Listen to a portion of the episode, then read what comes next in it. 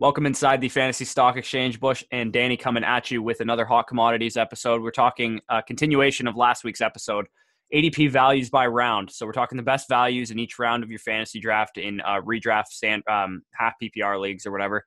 Uh, round seven through 10 this time. We were originally going to do seven through 12, but we had so many points on each guy that we just knew this video would be way too long and we didn't want to overload your brains on this uh, Thursday episode. So, uh, Danny, how you doing before we hit the intro? Doing well, doing well. Yeah, as Corey mentioned, we just wanted to make it more digestible for you guys. Uh, a lot of big facts coming your way. We don't want you guys to be uh, a little overwhelmed by uh, just the greatness that we're about to present to you guys. So stay tuned. All right, cool. We'll hit the intro and then we'll see you guys on the other side. Are you ready, Jerry? I'm ready. Just want to make sure you're ready, brother. Show me the money.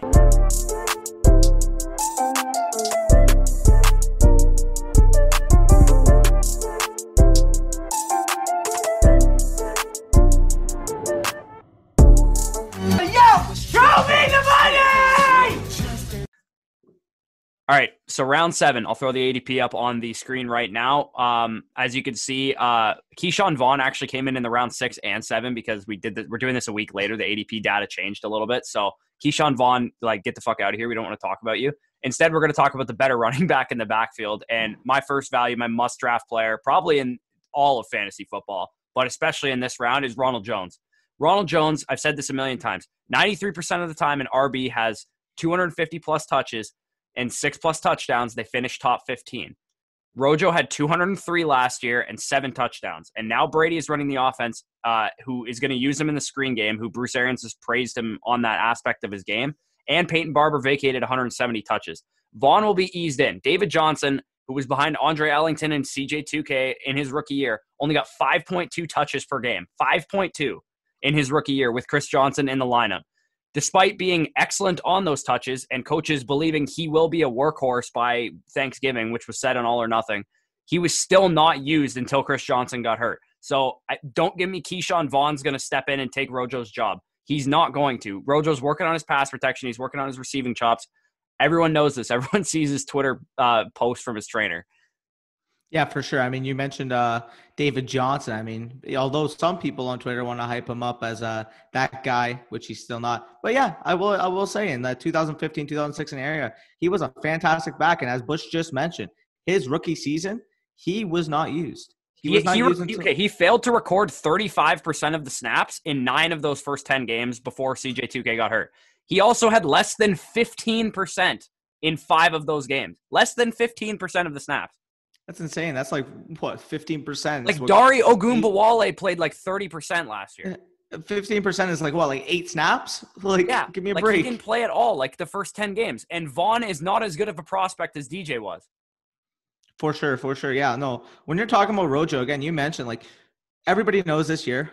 We mentioned in the previous video these this RB ADP for guys that you're, you're used to getting in the middle rounds they're simply going in the top three, top four rounds. So the fact that you're getting Rojo here at the seventh round, when some of the guys going ahead of him flat out are just so much riskier, He's so much less of a floor round pick like, by the time fantasy drafts come yeah, around. I mean, he was he used to be like a ninth, tenth rounder. Like that's so, insanity. And, and him and Vaughn are like I've gotten really close, and I think Rojo's actually surpassed him by most uh standards by now. So I, I like Ronald Jones is is going to be a sixth round pick. I think by the time fantasy drafts come around is, is basically my point. Um, we can get into your for, uh, your first guy. For sure. Uh, again, this is not because of I'm a homer, not because I'm a Cowboys fan, but it's Michael Gallup. So uh, when you're talking about Michael Gallup, uh, me and Bush broke it down uh, the Cowboys targets from last year, trying to project forward for this year uh, before we recorded. And when you're looking at Gallup last year specifically, 113 targets in 14 games, which equated to almost 8.1 per game, which is a pace of 129 across a full 16 in his second year. Second year, a third round pick, second year when you're looking at it, just based off last year, he was the wide receiver 17 on PPR points per game, despite only receiving six touchdowns and being second in the league in drops. So he had his struggles last year, even though his stats overall were fantastic. He developed at a rapid pace, yet there's so much that he could still work on in his overall game. And you best believe, I mean, especially the drop issue, like he's going in this offseason. That's the main area of concern. I'm sure he hears from his trainers, from his coaches that he's going to be working on. So when you're looking at uh, Gallup, the main arguing against him is like, oh, they have CeeDee Lamb, Blake Jarwin's going to have the uh, breakout. Like, there's not going to be a lot of targets available. Well, you're looking at it. The team is second in the NFL with 190 vacated targets from the team last year. That's more than enough to split between guys like CeeDee, guys like Jarwin, guys like Pollard Zeke. Like there, there's so much available volume to the point where why is why do people automatically assume it's coming from Gallup? So again, you're looking at Gallup. He is a consistent wide receiver two that can be had in the seventh round. Like I, you don't see a second year breakout player being had at such a discount because of one draft move, which yeah. it, it, doesn't make sense to me because Gallup is still a fucking baller. So I don't know. I, lo- I love him as a draft pick. This is here, hear, hear me out because I know a lot of people are going to be like have the same concerns. Well, CeeDee Lamb's there, Amari Cooper still there, like all that stuff. Michael Gallup is the perfect guy to draft, use for this first six weeks, and flip when because CeeDee Lamb's going to eventually, uh, once he gets his legs under him and he learns how to like play NFL receiver or whatever, like Michael Gallup will probably be like a top like 15 receiver in fantasy at that point, and you could just toss Michael Gallup for I don't know, whoever you want to trade for. If you want to get like J.K. Dobbins or something, like someone who's going to be good in the second half of the year, I think he's like a perfect like seventh round pick because I've, I've said this a million times. Games at the beginning of the season matter. Your draft uh, should be how you're going to win at the beginning of your season, not how you're going to win in the playoffs. For sure. I mean, even just like mentioning for the whole season, like, yeah, I do think uh, it's going to take CeeDee time to develop. But even when he does, I mean, CeeDee can get the targets, but I mean, Gallup is still going to have so much available to him. Yet people just people have to realize the Cowboys are going to score points. The Cowboys are going to have a lot of volume, and mm-hmm. depending on no matter who you have in that offense, they're going to get enough volume to be able to produce. You want pieces from that offense because that offense is going to be so efficient and so incredibly fucking high scoring this year that like ultimately you're getting a wide receiver two in the seventh round. To me, that's a no brainer. So, uh, yeah, I mean, I can't harp on Gallup enough. The fact that he's even falling this far after that such a good second year is mind boggling. Yeah, I actually, like I said, I, I love him as a target, especially when you're trying to win like early in the season and you just flip him for someone. But um, uh, next up on the list, we got uh, Deshaun Watson, and I tweeted this out, and some people mistook it for uh, David Johnson slander. Was when it was in fact meant to be Deshaun Watson hype. Um, so in the five games that the Texans uh, failed to rush for more than 100 yards, Watson threw the ball 38.5 times, which is a pace of 616 pass attempts. In the six games the Texans allowed greater than 30 points, Watson threw the ball 34.3 times to 549 tar- uh, attempts pace. Both of them happened twice, like both those two scenarios, in two uh, in two games in uh, in 2019. And in those games, he averaged 43 pass attempts. So my point basically is the defense got worse, like in, in Houston. The run game, as much to people's chagrin in the comments, it got worse. Like Carlos oh Hyde gosh. as a better is a better pure runner than David Johnson. Yes, get yes. at me at the comments below. Give me all the smoke. David Johnson can't run the ball anymore. He's a great receiving back. I'm not talking about David Johnson's fantasy value right now. He's a great receiving back, but he can't run the ball. So yes, it's a downgrade from Carlos Hyde to David Johnson. Heck. Like Watson is, is an elite quarterback too. Let's not forget this. Watson is the third best quarterback in the league, in my opinion. So you're going to get 575, 600 pass attempts from an elite quarterback. I don't care who his receivers are.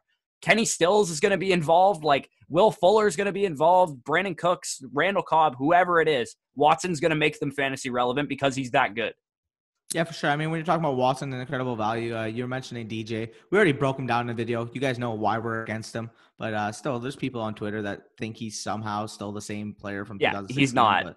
He's not, guys. Like we literally broke down the efficiencies. Carlos Hyde was a better runner, in fact, than DJ has been even since 2016. So if you're gonna come at us on Twitter, at least I have the stats to back it up. Yeah, and people. don't come at us with on tape because tape is based oh, on oh, or the stats that people use on inefficiencies is based on the running back, not the offensive line. It's based on the running back and it's based on tape. So on tape, Carlos Hyde was a better runner than David Johnson too.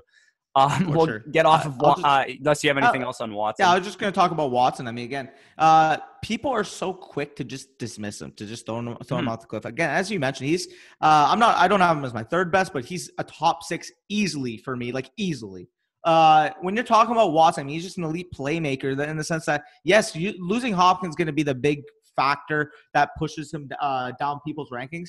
But I mean, they they have weapons. I mean, they still have uh, Brandin Cooks. They added Will Fuller still there. Kenny Stills. Like uh, they, they can all Randall run Cobb. too. They can all get behind a defense, and that's great for your quarterback. Watson is very much capable. We've seen this in his career so far of putting up those week winning type quarterback games. For sure. I mean, I, I love Watson, especially if you can get him at a value, as Corey mentioned. I mean, he's going what seventh round right now. Like that's Yeah. insane.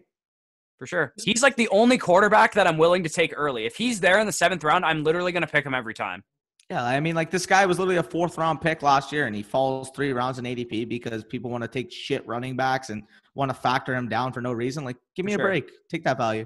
Uh, now we're going to talk about another guy that is going to be being completely disrespected by the fantasy community. The fact that he's even here in the seventh round is just insane to me. But uh, it's Julian Edelman. He is the most perennially disrespected wide receiver in fantasy, and it isn't close. Uh, it's Robert Woods, actually, but Julian Edelman's close. Fair, fair, fair. But I mean, when you're talking about Edelman, he's as consistent as they come. Edelman has averaged over six catches per game and has been on pace for 1,100 yards in each of the last four years.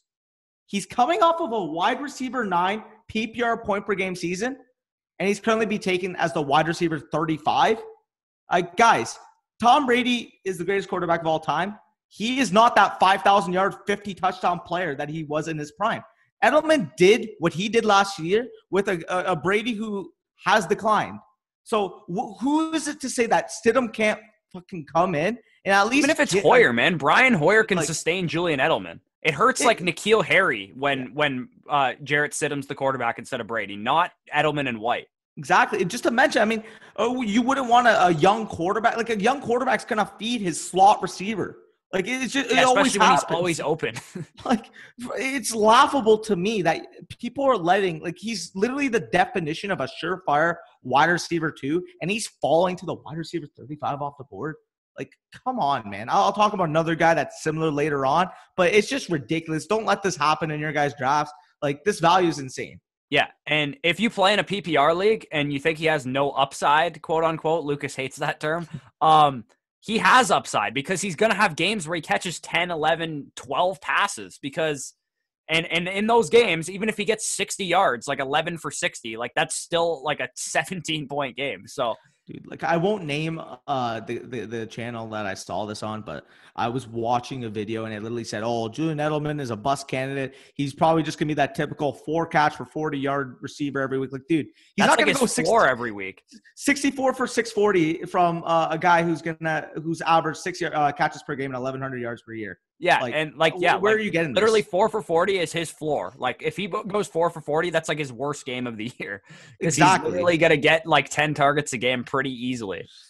So I'm not gonna call anybody out, but man, like I hate when I just see lazy analysis. Like we're here to break it down for you guys, so just keep sure. with it. So uh, round eight ADP on the board right now. And this guy I've already talked about, and this kind of goes hand in hand with my round seven guy. If I get this stack in best ball, I'm taking it all day. Brandin Cooks is my first guy. If Watson's going to throw that much, as much as I said he will, he might.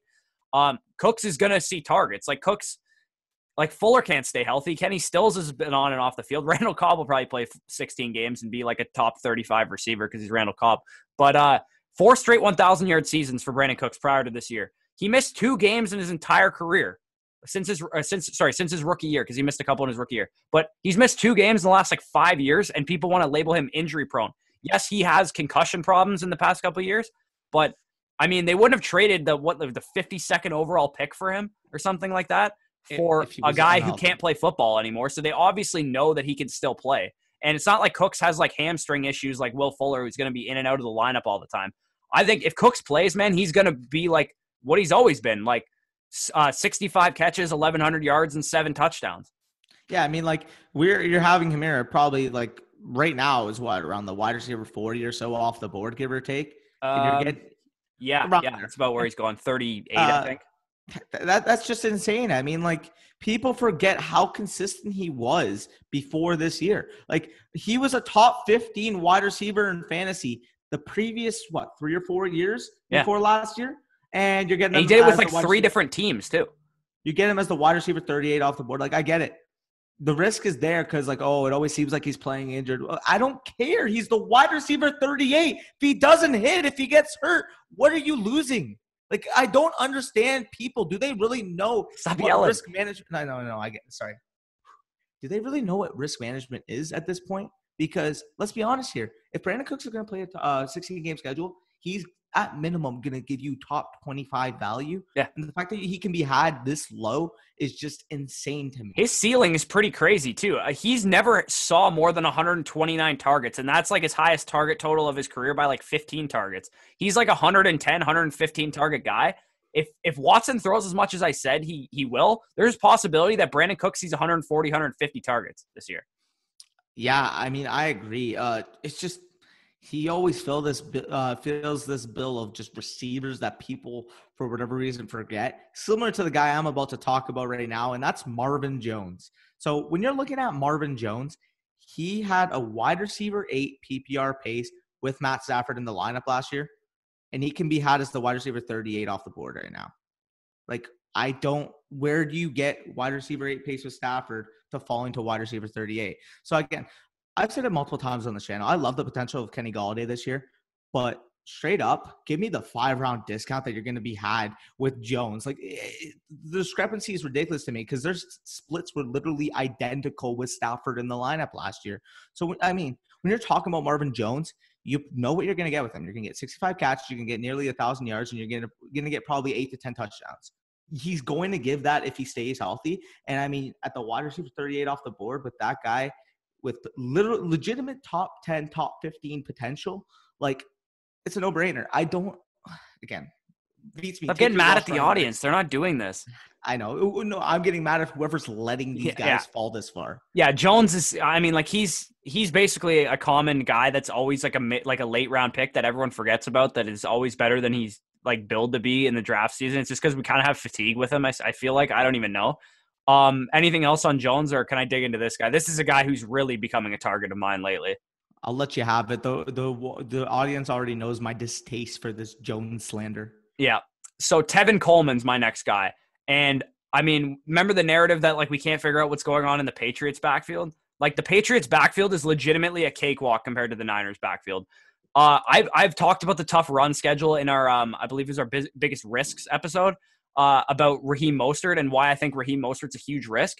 I mean, the unpredictability of the Niners backfield cannot be understated. If Mostert falters in that like tough start and maybe he gets injured or what, like whatever, Tevin Coleman's going to be involved more and more. And even with Mostert, even if he is playing well, there's enough rushing offense uh, or rushing volume in that offense to go around. Like they're the, the the second highest like rushing team in the league last year, but like Baltimore was first, but their quarterback also runs the ball like 20 times a game. So San Fran, from a running back perspective, was the run heaviest offense in the league last year. So there's more than enough room for Raheem Mostert and Tevin Coleman to both produce. And like I said, Coleman, like who knows, maybe he's the starter. He also is going to get more receiving work than Raheem Mostert because even Raheem Mostert, when he was doing well, wasn't seeing a lot of targets. For sure. I mean, especially when you're talking about Coleman, for example, you mentioned like uh, first of all, they lost Matt Breida. I mean, nobody's really talking about that. They lost Matt Breida, who is a very efficient back in the system as well. They're getting back Jerick McKinnon, but let's be honest, we haven't seen him play in two years. So what can we really expect? Uh, to me, the two main cogs in the system are going to be Mostert and Coleman. When you're talking mm-hmm. about Coleman, I mean, especially this is a huge best ball type of player. I mean, the unpredictability that you're getting with the Niners backfield, ultimately, mm-hmm. if you're going to bet on uh, one person to get 16 uh, games of just the highest snaps or the highest production, that's a fool a fool's errand because that's simple. I'll just, just take the cheapest option, honestly. Like I don't even care who it is. If if Coleman rise, like if there's a bunch of positive reports about Coleman and he starts rising over Mostert, I'll probably take Mostert. Like I want a piece of the backfield, but I don't want to pay up for it, and that's kind of how I approached the situation last year. I didn't pay up for Coleman, but I took a lot of Breida, and I mean it didn't really work out. I I don't think so, but like honestly, the Niners backfield, and yeah, like you said, especially in best ball, when you don't really know weekly who's getting the goal line carries and who's getting the targets and who's going to break the big run, like, uh, yeah, best ball, these guys are perfect, and I think Coleman is a great stash kind of to have on your bench if uh, if Mostert isn't doing well his first couple games.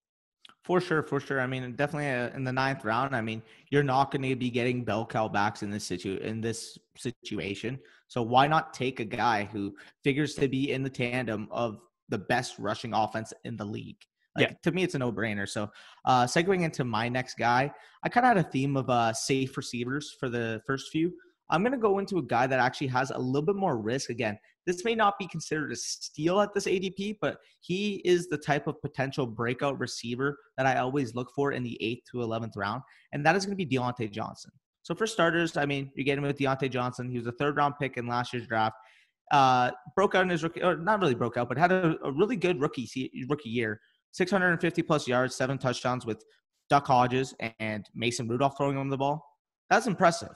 But when you're actually like diving further into just how efficient he was like while playing last year, Matt Harmon charts his reception perception every single year. And according to Matt Harmon's reception perception, he had a 75% success rate against man coverage, which ranked in the 88th percentile, and a 75% uh, success rate against press, which is in the 81st percentile. So Big Ben is coming back, first of all, who's averaged 303 passing yards per game between 2014 and 2018. So I just charted how efficient Diontae Johnson was last year with those quarterbacks.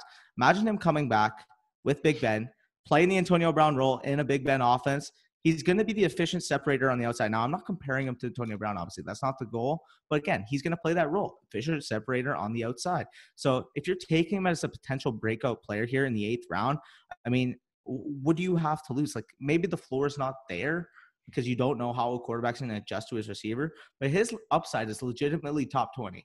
Like if he hits and he takes that role, there's plenty of volume to be had. Again, as I mentioned, 303 passing yards per game uh, with Big Ben between 2014 2018. For him to really carve himself up and have that second year breakout that we covered in, in wide, ugh, wide receivers. So, uh, what are your thoughts on Diontae Johnson? Yeah, I, lo- I, I made a prediction on Notorious's channel that um, Diontae Johnson would outscore Juju. Um, I'm not going to draft him over Juju. I, I, I think, like you said, I think Diontae Johnson carries a fair amount of risk because it was with a different quarterback, and yet like I've used the narrative to describe Preston Williams' connection with Josh Rosen of being like a second teamer or whatever, which could be a reason why Diontae Johnson was good with Mason Rudolph and Duck Hodges. Like they might have just had better chemistry. It's possible that when Ben comes back, he prefers uh, James Washington even. Like he like he just might not have that kind of connection with Diontae Johnson. But in the eighth round, uh, like the metrics he showed for a rookie receiver from uh, where did he go to school? Fucking Toledo. Yeah, he went he went somewhere obs- uh like obsolete like that. I remember when he got drafted, I'm like, mm, you know, like I knew him. I didn't think he. Yeah, I didn't really like. But, I wasn't like, okay, this guy's like. I know a couple people that were really, really high on him, but um, I yeah, like he though, showed a lot as a rookie, and there, really, there, you can't go wrong when you bet on young players, like ascending players, and I think Diontae Johnson definitely fits that description. Again, as we said, like I, I love Juju, but I mean, we make the excuses for oh, Juju didn't produce last year, mm-hmm. like well, that was because the backups, blah blah blah. Well, I mean, it affected everyone in the receiving corps, mm-hmm. and yet Diontae Johnson as a rookie still produced nearly 700 yards and seven touchdowns. So I mean, sure. you're looking at that. I mean, there's plenty of volume to go around between those two. I do think Juju bounces back. At the end of the day, I mean, we saw what two wide receivers have been able to do in the Steelers offense for how many years. Who's to say that Diontae Johnson can't fill that role? Obviously, he's not Antonio Brown, but I can very well see an a thousand yard, nine touchdown type season yeah. out of him. So uh, yeah, yeah, eighth round, take it. All right, so into the ninth round. This will be on the screen right now for your viewing pleasure. Uh, we got Hayden Hurst up and everyone and their mother knows about Hayden Hurst. He's not a sleeper whatsoever. If anyone tells you he's a sleeper, they're lying because literally everyone in the fantasy industry is on this guy, and there's good reason for that. He uh, there's 258 vacated targets in Atlanta. You said the Cowboys had the second most in the league. Well, the most is Atlanta. So an offense that will throw the ball 600 times in 2020, you can book that in ink. They are going to throw 600 times. They will lead the league in pass attempts. I will put that in writing right now that they will do it. And uh, to top it all off, Dirk Koetter is is is dog shit for fantasy running backs, but he's a guru with tight ends. So, um, Hayden Hurst, yeah, like wh- whether or not he's whether he's talented or not, he's probably in the most tight end f- friendly situation in the entire league. For sure, for sure. I mean, I've harped on Hayden Hurst multiple times this offseason. Mm-hmm. If he doesn't get 100 targets this year, and I think that's his floor, yeah, I'll be so shocked, like beyond belief. Like we, for, for instance, how many times I've compared his athletic profile to Austin Hooper's. He's a better overall talent than Hooper was. And we saw the extreme uses that Hooper got 18.5% target market share last year. Matt Ryan's just not simply going to change his tendencies because he's got a new player filling that position, one that's even more talented than the one he's replacing. So yeah, um, and the Atlanta's red zone offense is, was bad last year, but it was actually good when they targeted Hooper. So I, I mean, like, and Hurst has actually shown that in Baltimore that he was actually a decent red zone option. So Um, I definitely expect. I just expect Hurst, like you said, 100 targets is his floor. I think is like his baseline is like 100 and his ceiling is like 135, 140. Like the offense is going to throw so much. Like even if you give 300 targets to Julio and Calvin Ridley, like that's still 300 left. For like, was Russell Gage Literally. getting 150 targets? Like no. Like Maybe, Todd Gurley's not getting 100 targets. Like it has to go to Hurst. Like Hurst is the next option. Realistically, here, I mean, when you're looking at projecting Atlanta for next year, uh, again, you mentioned it's going to be Julio and really we already know that. But aside from them, I mean, it's got to be Hurst. It's got to be probably a little bit of Gage. I mean, Gurley's going to get a little bit, but at the end of the day, you mentioned 600 at the minimum is probably going to be their passing attempts. I could very well see that like bold prediction, maybe hitting the 630 range. Like we saw yeah. the Rams get 626 last year. I could see Atlanta and their highest pass split last year carrying over this year, even eventually breaking that. Like it's just unbelievable the amount of potential from a passing volume standpoint that the Atlanta offense can yield for next year. So again, Hayden Hurst, man, I will keep saying this. If people are going to avoid him because he's not a hot name, you scoop him every time. Like this yeah. is the the ninth round. This is like he's- literally the easiest breakout candidate of all time. Like I, I think this might be the easiest breakout I've ever like predicted in my life because, like I, I mean, like I've said, if you think the Falcons are going to be a good team somehow this year, they still led the league in neutral game script of pass splits. So, like even when they were in games, they were still passing the most in the league. So they're they're, they're going to pass the ball a lot. You don't want anything to do with their rushing attack. You want everything to do with their passing attack. I've said it like 30 fucking times. For sure. I mean, they're definitely going to be a fun offense to watch. Another one that uh, is actually going to be a fun offense to watch, but uh, potentially hurt this guy's value because of a big offseason trade. I mean, we all know the name now. DeAndre Hopkins is in Arizona.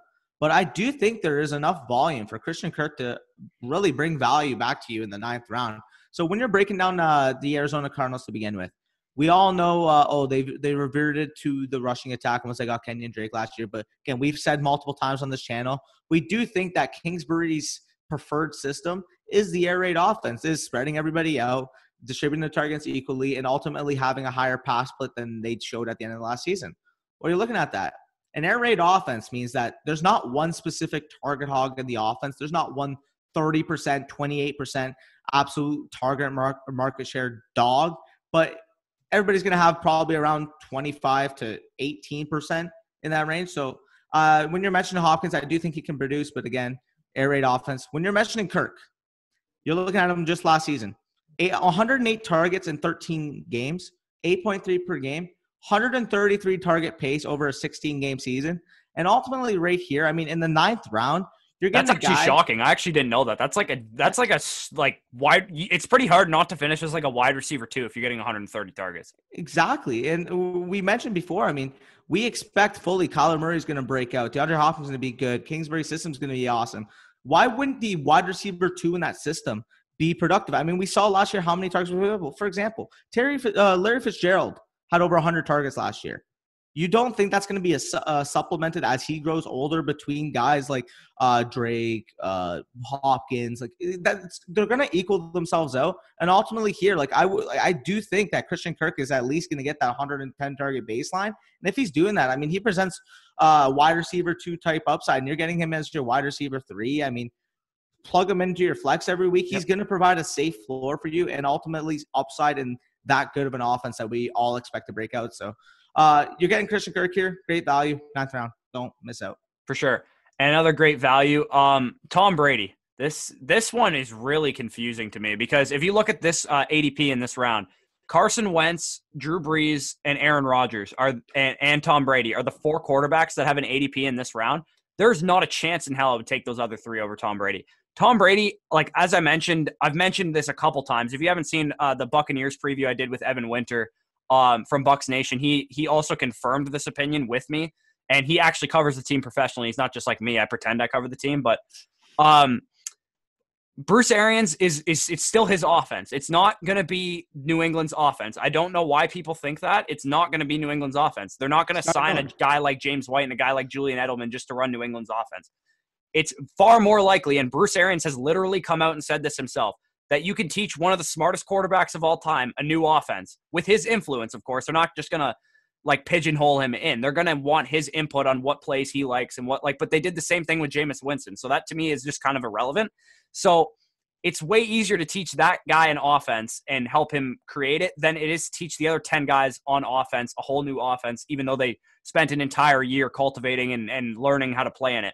And the weapons around you are basically as good as you're going to be in fantasy. And if Godwin and Evans are top 10 receivers and Gronk's a top 12 tight end and maybe Howard's even something and Scotty Miller's maybe something and and Tyler Johnson's a contributor, Brady's going to be a top 12 quarterback. It's really just simple math. Like Jameis Winston was the same way last year. Everyone who was taking Howard high and and Godwin high and Evans high, like you should have been taking Jameis Winston high too because it's simple math.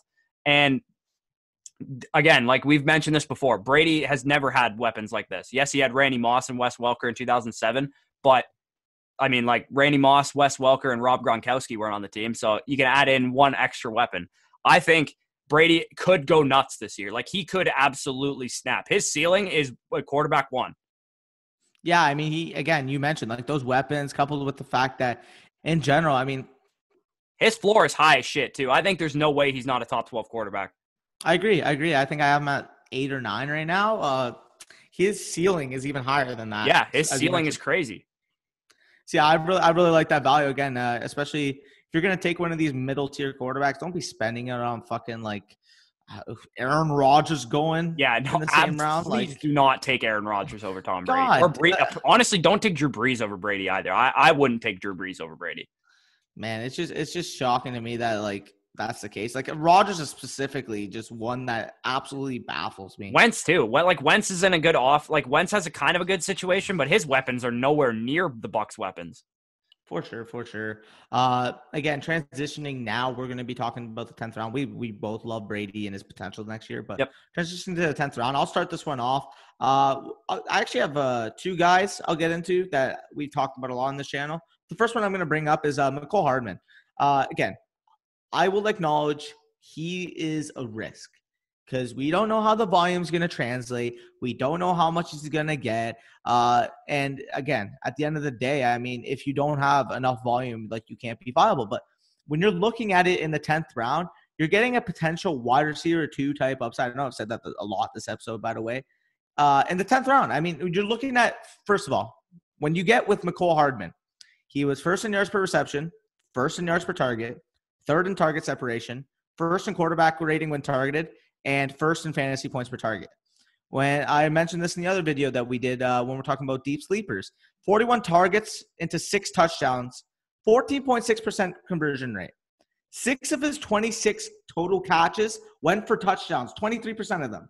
Even if he gets just a slight uptick in value of volume, say he gets to that like 70, 80 target range, he could very well take over Sammy Watkins' role as a wide receiver too, which was 90 targets in 14 games. If he's able to do that, I mean, 10th round for awesome in baseball too. Awesome in baseball. It, it's it's just insane insanity to me. So again, at the end of the day, I mean, 10th round for this high risk, high reward type player, like you, you, we go for first place in fantasy. We don't go for fourth place. So I mean, he is the perfect upside play at this point in the draft. And if he doesn't hit, oh well, 10th round pick. But if he does, the return on value is enormous. So yeah. don't don't miss out on him. Yeah, and guys like Kirk and and um, Diontae Johnson and and Slayton, if you go running back heavy and you want to pick up like four or five of these guys, like there's probably a good chance that like two of them hit and you can actually use two of them, and then you just cut bait with the other guys. Like it's it's and I'll, I'll go get into another receiver right now who I believe is going to be the offensive rookie of the year if it's not a running back or quarterback. If if it's a receiver, it's going to be Jerry Jeudy, in my opinion. Jerry Jeudy, I went in depth on him on uh, on Monday's episode where me and Nick talked about our favorite rookie targets. And basically, what I talked about was the addition of Pat Shurmur and why it's so huge for Jerry Jeudy. Uh, in 2017, there was a UDFA, and his name was Adam Thielen. And uh, I guess he was a UDFA like a couple years before that. But in 2017, he broke out. And he, I mean, he was a UDFA. He's not the most polished receiver prospect we've seen since Amari Cooper, like Jerry Jeudy was. Um, he broke out when he was targeted 140 plus times out of the slot on over a 50% slot share what I expect for Jerry Jeudy in Denver is to play the primary slot role for Drew Lock, who's a young quarterback who's going to love Jerry Jeudy because he gets open and he creates yards after the catch. That's pretty much all he does. That's all he needs to do. Uh, after um, Pat Shurmur was in Minnesota, he got hired by the New York Giants. And Sterling Shepard averaged a 115 target pace and a 23% target share in the 26 games that he played over the two years that Shurmur was the head coach. So it wasn't just Thielen that he made into a great slot receiver. And yes, Shepard was already good before he got there, but his volume actually increased and his slot percentage and all that stuff increased. So, uh, yes, Sutton is there too. I understand that, but the volume should be there for both guys. And they operate in different areas of the field anyway. Like they're not going to be competing for the same targets. Jerry Jeudy's going to be taking away targets from guys like Melvin Gordon and potentially Noah Fant and DaeSean Hamilton and stuff. And while Courtland, Courtland Sutton is pretty much just going to get all the downfield work. So, uh, yeah, like I, I just think Jerry Jeudy is primed for a, a like an awesome year because people just kind of forget. And we did this with AJ Brown last year. How good AJ Brown was for how long in college matters. Jerry Jeudy was good his freshman year. He's got a lot of football under his belt, and I, I don't think he's going to be afraid of the big stage at all in the NFL.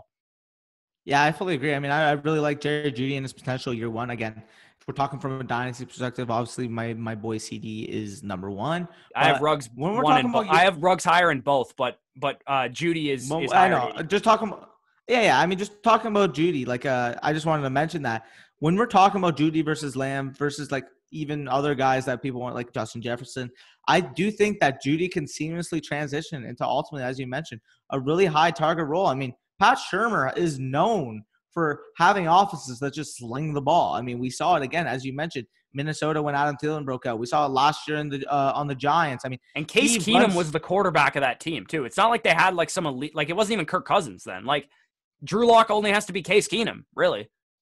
For sure. I mean, and Drew Lock, uh, we're we're talking about him. I mean, fuck, he he has potential to seriously develop into a really good quarterback. And ultimately, here, I mean, I wouldn't be surprised if Jeudy and uh, Sutton both got around 120, 130 targets. I yeah. mean, there's going to be that much volume to go around. So uh, when you're getting Jeudy again, as you mentioned, he's going to play that slot role. He's going to play that Emmanuel Sanders type role for that offense. Uh, we saw what Emmanuel Sanders was able to do in Denver even for the for the longest time. So who's saying Jeudy can't do that? Especially you're getting him here again, tenth round. I mean, why not? For sure. for Sure. Uh, tr- again, transitioning into uh, my guy, my my final guy for the episode. Corey's going to have one more after this. Uh, it's uh, a guy we've talked about a lot in the channel. I mean, if you guys have been following us and you don't know by now, I'd be heavily shocked. But it's uh, Darius Slayton, so wide receiver from the New York Giants. So uh, the main bullet point that I really have is mostly his growth as a like a rookie from last season with his quarterback, who was also a rookie from last season, Daniel Jones. So you look at it, Darius Slayton didn't have a cemented role all season, like for the full majority of the season. Yeah, he still finished as a top 35 receiver in fantasy last year. So when you're looking at Darius Slayton, again, the, the, the risk may be a little higher simply because there's mouths to feed. But man, if he's able to establish himself again under Jason Garrett's lineage as a guy who loves having his outside wide receiver one produce in a fantasy perspective, Darius Slayton can easily step into that role and give you a top 20, top 25 type upside, especially if he's able to establish himself and his connection with Danny Jones. Again, risky pick, but in the 10th round, as I mentioned, we go for high risk, high reward players that will pay off. So if you're getting this guy and he gives you wide receiver two type value, I mean, you're getting a steal. So uh, I know Corey loves Darius Slayton. You want to you want to touch up on him? Uh, not really. You basically summed it up. He's just gonna again, like I, I pretty much said the same thing with Hardman. You can't go wrong betting on and uh, Johnson too. You can't go wrong betting on young receivers who showed potential, especially as as rookies. Like Darius Slayton was one of like four guys who was a top 35 receiver last year, uh, who was a rookie. McLaurin, um, AJ Brown, and, and DK Metcalf being the others. Like you want guys like that. Like you don't want guys on the decline. You guys you want guys on the upswing. So uh, I definitely agree with the Slayton pick. And into our last guy, this is a very obvious name for a lot of people, and it's Alexander Mattison. I mean, he's the second best handcuff in fantasy football behind Kareem Hunt, of course, and he's going to have standalone value as well. Um, I mean, I don't know really what to make of his ADP because it's all going to really depend on what the Dalvin Cook situation is. If Dalvin Cook is there, uh, Dalvin or Alexander Mattison might go a bit later than this. He might be like 11th round pick or something. But if Dalvin Cook holds out, he's going to be like a fourth, fifth round pick, if I had to guess. 100%. I mean, we saw what he's able to do in small spurts last year. Again, you mentioned the standalone value. Like there was times I was a Dalvin Cook owner last year, man. There was times where you see them both on the field, they look the same Like it, literally yeah. the exact fucking same. So you see fucking Alex Mattison running for a touchdown. I'm like, let's fucking go, go touchdown. And I'll see, oh my god, that's not 33, that's 25. Fuck sakes. Yeah. But uh, yeah, you're mentioning Mattison. I mean, he fits that Viking system perfectly. And if anything were to happen to Cook, say again, for example, the holdout, or he's a very, uh, in, I don't want to say injury prone, but like he's kind of that at this. Point he's point. prone to injury, uh, is what you're saying. Yeah, yeah. You know, I, I don't want to put labels, but I mean, I'll put a label. uh, Alex Mattison can easily step in and provide you top ten type, uh, type upside in a week if Cook ever goes down. So getting him here again in the tenth round, as I mentioned, like that's has such low risk at this point that like the upside's way worth taking him here. So again, if, instead of taking those like crappy fucking mid round running backs, just stack up a couple at the top and then take upside plays here. I mean, that's your best bet. So I definitely like the Mattison pick. I think that's a very good uh, value here, especially in the 10th round. For sure. Um, all right. So thank you guys for watching. Make sure you guys like, um, comment, subscribe, hit the bell, uh, to get notified when we upload videos. We upload a shit ton if you haven't noticed by now. Um, give us your favorite uh, ADP picks. I'm probably going to get some hate in the comments over David Johnson. I'm kind of used to it. Uh, yeah, pretty much. Uh, make sure you guys are jo- join up in the Discord too. We don't we don't plug that enough. We want to get as many people in there as possible. We want to give you guys as much advice as we can about dynasty, about redraft, about I don't know best ball, like whatever you want to do. We're always dropping uh, drafters mocks in there too, and uh, make sure you guys if you sign up for drafters to do best ball mocks, make sure you guys use our code. We're the little guy. Don't use the big guys' codes. Use ours. Um, so uh, without further ado, guys, uh, take care and enjoy your Thursday. Peace out, y'all.